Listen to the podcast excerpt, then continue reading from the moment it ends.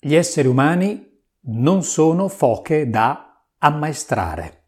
Nessun essere umano dovrebbe essere trattato come un animale da circo. Eppure oggi questo accade sempre più frequentemente. Attenzione, accade non solo quando ci sono imprenditori, dirigenti, manager che vogliono addestrare o ammaestrare i loro collaboratori e le loro collaboratrici, ma accade, e questo è peggio ancora, quando un professionista, un imprenditore, un manager vuole addestrare o ammaestrare se stesso e quindi conformarsi ad un modello. Ammaestrare, cioè rendersi conformi al maestro, è a quello che insegna il maestro. E allora ecco che devo raccogliere un sacco di informazioni, tutte quelle che mi elargisce il maestro, perché così io sarò ammaestrato, sarò quindi alla pari. Questo vuol dire imparare, mettersi alla pari. Addestrare, un'immagine evidentemente discriminatoria, perché non si dice assinistrare, ma farsi pari alla mano destra, la mano destra che decide il percorso, decide cosa fare, decide come farlo e quindi anche qui decide la forma della persona. Conformismo. Io rifiuto tutto questo perché sparisce la persona. Mi ha scioccato, scioccato il racconto dello storico economista Wolfgang Streck al Festival della Filosofia del 2022. Ha tenuto una conferenza proprio raccontando di questa forma di addestramento nei confronti dei giovani e delle giovani figlie e figli dei ricchi. Per ricchi si intendono le persone che controllano la politica e l'economia degli stati, del pianeta, i veri ricchi. Ve lo consiglio, questo eh, c'è anche in forma di podcast e ve lo lascio qua in link, in descrizione. Allora mi, mi ha scioccato il passaggio in cui spiegava che spesso questi ragazzi e queste ragazze rifiutano di proseguire l'attività familiare, quindi la gestione di queste enormi società, enormi ricchezze, enormi popolazioni di dipendenti. Lo rifiutano, non se la sentono, per le più varie ragioni, per esprimere se stessi, perché non sentono di essere adatti, di essere portati, per un disagio personale. Ma, attenzione, che cosa fanno le famiglie? Si rivolgono a società specializzate nel far cambiare idea ai loro figli e alle loro figlie. Queste società sarebbero composte, secondo Streck, da psicologi specializzati nel far comprendere ai rampolli di queste famiglie ricche che è loro dovere prendere in mano le società e le ricchezze e la gestione di tutto questo per dare continuità alla famiglia. Pensate un po'. Psicologi che non aiutano le persone nel loro malessere, ma che cercano di persuaderle, quindi di cambiare la loro disposizione mentale, conformarle, cioè dare loro una forma. Ma capiamo bene che in questo modo, questo conformare le persone, significa anche dare una nuova sostanza, perché significa negare la loro sostanza, quindi la loro essenza, cioè il loro essere, il loro esistere interiore, reale, la loro individualità, il loro essere individui. Mi colpisce, ve lo leggo, in eh, I vizi capitali e i nuovi vizi di Umberto Galimberti, parla proprio di conformità e parla, in uno dei paragrafi dedicati al capitolo, eh, del capitolo del conformismo, parla di cognitivismo e comportamentismo come psicologie del conformismo. Umberto Galimberti. E ne parla come psicologia dell'adattamento il cui implicito invito è di essere sempre meno se stessi e sempre più congruenti all'apparato. C'è un modello a cui riferirsi, rispetto al quale addestrarsi e va rispettato. È quello, per esempio, il modello della felicità a tutti i costi. Prosegue, vi leggo solo queste tre righe, i singoli individui interiorizzando i modelli indicati dal cognitivismo e dal comportamentismo respingono qualsiasi processo individuativo che risulti non funzionale alla società omologata. Che cosa vuol dire individuativo? È dell'individuazione di se stessi. L'individuazione, secondo Jung, consiste nel riconoscere se stessi separando, quindi individuando, separando se stessi dal resto della collettività. Non me ne vogliono per piacere gli analisti, portino pazienza. Non darò una spiegazione rigorosa da un punto di vista scientifico. Se volete contribuire qui sotto mi fa solo piacere. Quello che mi interessa è il concetto fondamentale, l'individuo come soggetto che si distingue dalla società. Attenzione, non che costruisce una propria norma in conflitto con la società. E allora questo sarebbe un problema e e quindi scivolerebbe nell'individualismo. No, no, nell'individuazione dobbiamo restare, non nell'individualismo. Questo suffissoismo ci dà l'idea di una degenerazione. Spesso mi viene chiesto di fare formazioni in cui dovremmo rendere i lavoratori uniformi tra loro nella loro comunicazione. Uniformi tra loro. E purtroppo c'è questa tendenza So che vi sembra incredibile, ma attenzione perché c'è questa tendenza a voler omologare le persone che comunicano dentro e fuori l'azienda partendo, per esempio, da uno strumento contingente come le slide. Ora vi spiego. Questo non accade sempre, non accade sempre, per fortuna. Mi arrivano persone che sono manager, sono dirigenti che devono presentare perché i loro dirigenti a loro volta hanno detto devi presentare questo, quello, questa novità, questo progetto, questo nuovo prodotto, servizio, devi presentarlo ai collaboratori, alle collaboratrici, va bene, va benissimo, d'accordo. Poi arrivano con delle slide tremende che derivano dalla direzione generale, impostazione.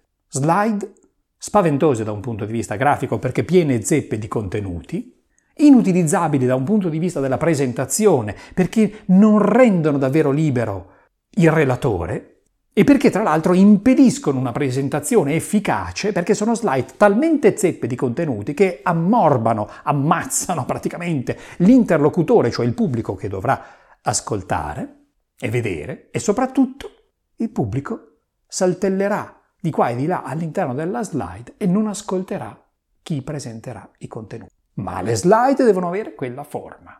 Ora io capisco bene che le slide devono essere cromaticamente conformate all'azienda, capisco bene che ci sia il desiderio di porre il logo là da qualche parte, va bene, d'accordo, anche se c'è spesso una ridondanza di questa conformazione, ma va bene, d'accordo, lo accettiamo. Ma attenzione, imbrigliare le persone con uno strumento di presentazione che impedisce loro di poter davvero esprimere liberamente i contenuti ancorché dell'azienda, significa da una parte conformarle, dall'altra significa farle soffrire, perché è come se dessimo un paio di scarpe a ciascuna persona di quella misura, tutte 42. Ora riduco tutte 40, tutte 40. Beh, certo, a chi porta il 40 può andare bene, a chi porta il 39 saranno un po' comode, ma chi porta il 41? Eh, chi porta il 41 comincia a soffrire. E il 42? E chi porta il 38? Ballano troppo. Quante vesciche. È così. Un indirizzo ci deve essere, per l'amor del cielo. Chi dice di no? Ma un indirizzo è diverso dalla conformazione, dall'addestramento. Mi si potrebbe dire, beh, ci sono attività all'interno dell'azienda che richiedono un mero addestramento. Per esempio, devi riempire l'anagrafica clienti utilizzando il gestionale, il gestionale è quello, e quindi devi versare questi dati lì dentro. Io ti addestro, cioè la procedura è questa, campo 1, campo 2, campo 3, F1, eccetera, eccetera. Va bene, d'accordo. Ma se gestiamo le persone sempre come foche da ammaestrare, e per l'amor del cielo con tutto il rispetto per gli altri animali, non umani, se gestiamo sempre le persone come foche da ammaestrare, ci dimentichiamo un passaggio fondamentale. Supponiamo che il gestionale abbia una vulnerabilità. Non so, per una qualche ragione, per passare dal campo 9 al campo 10, eh, ci sono delle difficoltà da parte della persona che opera. Per cui eh, spesso si perde per strada dei dati per una qualche ragione in quel passaggio, oppure commette spesso errori. E beh, allora a questo punto la persona può ragionare, può dire, ehm, signore, signori, qui c'è un problema. Tutte le volte che io passo dal campo 9 al campo 10 commetto errori. Ma possiamo gestire le cose diversamente?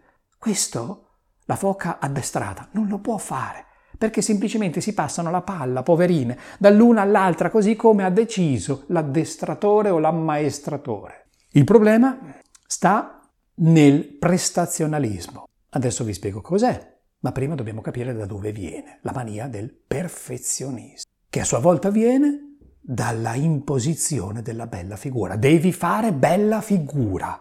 Bella figura, capiamo, cioè una bella figura, cioè una figura, un'immagine di sé, quindi una esteriorità che sia bella. Bella per chi? Naturalmente per chi guarda. Il modello è esterno, è esterno, lo decidono gli altri e io scompaio. La mia individualità scompare, scompare la persona. Ma allora scusate, non assumete persone, assumete intelligenze artificiali, potrei dire, a queste persone. Invece la persona è unica. Quando fate un colloquio, cari HR, lo sapete benissimo che voi state cercando una persona unica che si distingua dalle altre. Altrimenti guardereste solo il CV e vi limitereste su mille candidature a fare la prima scrematura grazie all'intelligenza artificiale e selezionandole una ventina e poi quelle, 20 le valutereste solo dal CV, leggendolo, invece no. Fate il colloquio. Se fate il colloquio vuol dire che state cercando un essere umano con la sua unicità. Bene, riconosciamogliela questa unicità, ma riconosciamogliela anche dopo, quando continuerà a lavorare con noi. Ma c'è la bella figura, e questa idea della bella figura, quindi conformismo, innesca l'idea del perfezionismo. Perfezionismo. Voglio che sia perfetta quella presentazione. È il perfezionismo. Perfetto. Cosa vuol dire? Quando è perfetta? Quando arrivi alla perfezione? Hai definito la perfezione? Io per esempio posso dire è perfetto quando l'acqua ha cotto lo spaghetto. Questo è perfetto. Però attenzione, attenzione, c'è chi ama la pasta al dente, chi la ama al dentissimo, chi la ama più cotta, chi la ama stracotta. Anche fra gli italiani, ebbene sì. Quindi, come definiamo questo perfezionismo? Capiamo bene l'origine di questa parola, perché è fondamentale. Perfezionismo, perfetto. Perfetto è un participio passato, viene da perficere, significa, viene da facere, quindi fare, per fare. Significa allora che perfetto è qualcosa di compiuto, di ultimato, è finito, perfetto. Allora tutto è ultimato, tutto è finito nel momento in cui l'ho fatto. Vedete come si perde il significato originale di perfetto, quello, scusate, il significato attuale di perfetto, perché oggi intendiamo che perfetto debba rispondere a un modello ideale. Ma se il modello è ideale, è un'idea, come possiamo tradurre quella idea nella realtà? Se la traduciamo, in realtà la trasduciamo. Cioè cambiamo la materia originale dell'idea, che è semplicemente mentale, non si capisce posizionata dove, perché non, non, non si sa fisicamente, cioè è un non luogo. Bene, cambiamo la materia di quella idea, la trasformiamo, quindi la trasduciamo in un'altra materia, quella della realtà, quella tangibile, quella che possiamo udire, vedere, toccare. Perfetto vuol dire compiuto. Ma, per esempio, in filosofia distinguiamo due idee della perfezione, la perfezione in senso quantitativo e qualitativo. Quantitativo c'è tutto, è completo, va bene, è completo. Allora è sufficiente che io dica tutto quello che devo dire in quella circostanza, non tutto lo scibile santa pazienza, perché non possiamo tenere in ostaggio le persone all'infinito, tutto quello che io voglio dire in quella circostanza. Ma vedete che questo non ha una corrispondenza con l'idea di perfezione che abbiamo noi. Perché nel momento in cui io ho costruito un sommario, a posto, c'è la perfezione quantitativa, ma c'è anche la perfezione qualitativa, ne parla Aristotele, ma ne parlava Socrate. Qualitativa, cioè che risponde alla nostra essenza. Questa è la perfezione in senso di quali. Ma allora, se ci pensiamo, essenza, torniamo alla individualità. Quindi alla individuazione di noi stessi, quindi questo processo psichico di, in, di trovare noi stessi, non di modificare noi stessi, non di fare intervenire quell'azienda là che vuole modificare il pensiero dei ragazzi e delle ragazze figli di queste famiglie ricche, ma caliamolo sulla realtà più vicina a noi. Quante volte vogliamo conformarci e quindi, e quindi privarci della nostra reale essenza? Come possiamo parlare e interagire con le persone se, se, non rispettiamo la nostra essenza? Certo, dovremmo mandare quelle idee, ma con la nostra essenza, quindi con la nostra individualità, unica e irripetibile. Mi è capitato una persona che mi ha chiesto, voglio parlare come quello là, esattamente come quello là. Ma stiamo scherzando, è impossibile. Non hai il suo corpo, non hai la sua esperienza di vita, non hai la sua voce, non hai il suo sguardo. Hai sposato una donna diversa dalla sua. Erano due uomini. Ma vale anche per le donne, è uguale, identico. conformismo, cioè mi do quella forma là, quella forma, ma la forma è sostanza. Provate a pensare quando parlate e sentite che state indebolendo la vostra voce, è una forma, ma vi state anche dicendo sono debole in questo contenuto, non ci credo, ma allora questa forse non è sostanza? Ecco perché da tempo ormai io ho deciso di non ammaestrare le foche, non solo perché detesto ogni forma di circo con gli animali, ma anche e soprattutto perché non ho nessuna intenzione di conformare nessuna persona. E il mio invito è questo, trovare la nostra forma, trovate la vostra forma. È un lavoro faticoso? Sì, è faticoso. È rischioso? Sì.